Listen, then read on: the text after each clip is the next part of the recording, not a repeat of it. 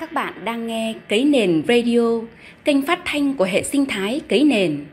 Đây là chuyên mục Sách Hay, nơi ghi lại những cảm nhận, đúc rút của người đọc sách, lan tỏa giá trị từ sách đến cộng đồng. Chuyên mục này được phát thường kỳ vào 20 giờ 30 phút tối thứ hai và thứ sáu hàng tuần.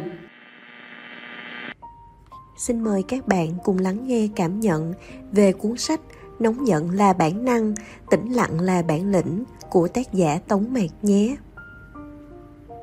Nghĩ hoa nở, hoa sẽ nở, nghĩ hoa tàn, hoa sẽ tàn, biết đường buông bỏ, sẽ rảnh rang. Quyển sách là những câu chuyện nhỏ, trích lời dạy của Đại sư Hoàng Nhất, tục danh Lý Thúc Đồng. Trước khi xuất gia, Ngài là một nhà nghệ thuật nổi tiếng, rất mực tài hoa. Năm 1918, Ngài xuất gia tu hành tại Hàng Châu, tỉnh Chiết Giang, được ban pháp danh diễn âm, hiệu Hoàng Nhất. Những lời dạy của Đại sư Hoàng Nhất cùng sự diễn giải những bài học thông qua những câu chuyện nhỏ được tác giả Tống Mạc lồng ghép một cách khéo léo và rất thu hút. Quyển sách này gồm 9 phần, trong đó có những câu chuyện thật trái tim, tâm hồn của mình. Xin trích lại những câu chuyện nhỏ mà mình thấy có sự chạm sâu sắc nhất đối với bản thân. Câu chuyện thứ nhất, Đừng để ham muốn trói buộc trái tim mình. Làm người nhất định phải kiềm chế ham muốn muốn sống một cuộc sống yên ổn, tự tại, không phiền não thì phải giảm bớt được ham muốn của bản thân. Ham muốn giống như nước biển, càng uống thì càng khát trên một phố cổ hẻo lánh, có một người thợ rèn sống trong tiệm rèn cũ kỹ. Mặc dù làm ăn ế ẩm, ông chủ mở cửa hàng chủ yếu để giết thời gian. Ông già rồi, kiếm đủ tiền uống trà, ăn cơm là ông đã thấy mãn nguyện. Một ngày nọ, một thương nhân đồ cổ đi qua tiệm của ông. Vô tình nhìn thấy bình trà trên tay của ông sau khi quan sát tỉ mỉ nhận ra đây chính là tác phẩm của đới chấn công nhà chế tác ấm trà nổi tiếng nhà thanh có tiếng là nặng bùng thành vàng thương nhân ra giá 10 tệ để mua ấm trà trên tay ông lão Ông lão nghe thấy giá đó, liền trừng to mắt vì ngạc nhiên. Nhưng ông từ chối vì đây là kỹ vật gia truyền, được cụ ông truyền lại. Tuy không bán ấm trà, nhưng lần đầu tiên trong đời, ông mất ngủ. Bây giờ, ông sợ mình không cẩn thận làm vỡ ấm trà. Ông đặt hết tâm trí vào ấm trà mà quên cả thưởng thức hương vị trà, quên tiếng radio, quên cả khung cảnh nhàn nhã bên ngoài những ngày khó chịu hơn vẫn còn ở phía sau người dân trong thị trấn nghe ông lão có ấm trà quý cả ngày lẫn đêm đều có người nườm nượp tìm đến nhà ông ông sợ bị đánh cắp nên phải gia cố nhà cửa cuộc sống của ông lão bị đảo lộn hoàn toàn từ sau khi một chiếc ấm trà bình thường biến thành đồ cổ. Một thời gian sau, thương nhân kia quay lại, đem theo 20 vạn tệ. Lần này, ông lão kêu gọi hàng xóm láng giềng đến, cầm rìu, đập vỡ ấm trà trước mặt mọi người. Kể từ đó, ông trở lại với cuộc sống bình dị thường ngày, vừa uống trà, vừa nghe radio. Cứ như thế, ông lão sống tới 120 tuổi với một ấm trà bình thường. Câu chuyện thứ hai. Tâm hồn bị trói buộc bởi những thứ bên ngoài làm bạn cảm thấy khó chịu.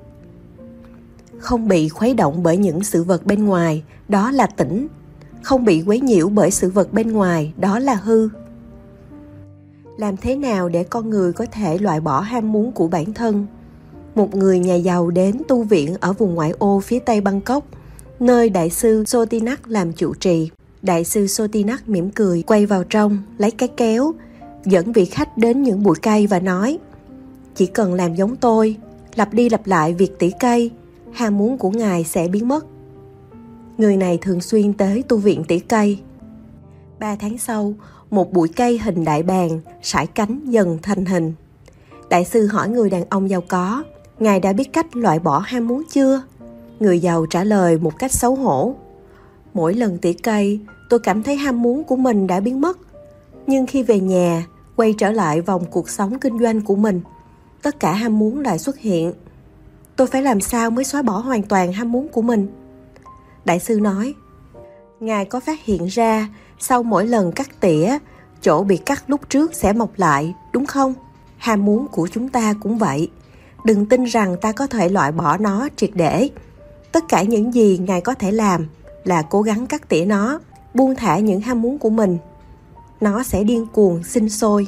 Nếu ngài cắt tỉa nó thường xuyên, nó sẽ trở thành một cảnh quan đẹp. Câu chuyện thứ ba, giữ lòng tĩnh lặng để sống ung dung. Chào đón những điều đến với mình, luôn thấy trong lòng ung dung thanh thản, đó là biết kiềm chế. Kiềm chế bản thân chính là làm chủ cảm xúc của mình. Cảnh giới cao nhất của con người là xem nhẹ, thế sự cho dù gặp nguy nan, bất hạnh thì vẫn vui vẻ, bình tĩnh, thông dong như nước. Một bộ lạc thổ dân ở châu phi đón một đoàn du khách tham quan từ nước mỹ tới. Trong bộ lạc có một ông lão thường ngồi thảnh thơi dưới một gốc cây lớn, vừa hóng mát, vừa dệt mũ rơm. Mũ có tạo hình độc đáo, giá chỉ 10 đồng một chiếc. Thần thái ông làm việc như đang hưởng thụ. Lúc này một vị thương nhân nói với ông, nếu tôi đặt ông 10.000 cái mũ, thì mỗi chiếc mũ ông sẽ cho tôi ưu đãi là bao nhiêu tiền? Thương nhân nghĩ ông lão sẽ vui mừng. Ai ngờ, ông lão nhíu mày nói, nếu vậy thì 20 đồng một chiếc mũ. Thương nhân bất ngờ vì bị tăng giá. Ông hỏi, tại sao vậy?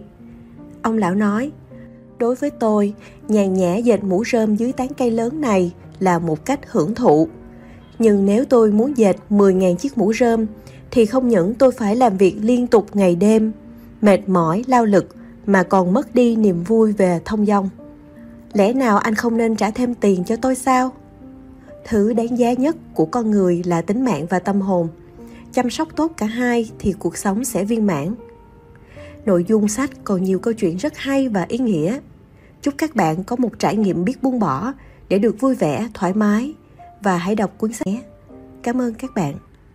Non nước yên bình khắp nơi chung lòng mình về nơi đây thấy miền không non xa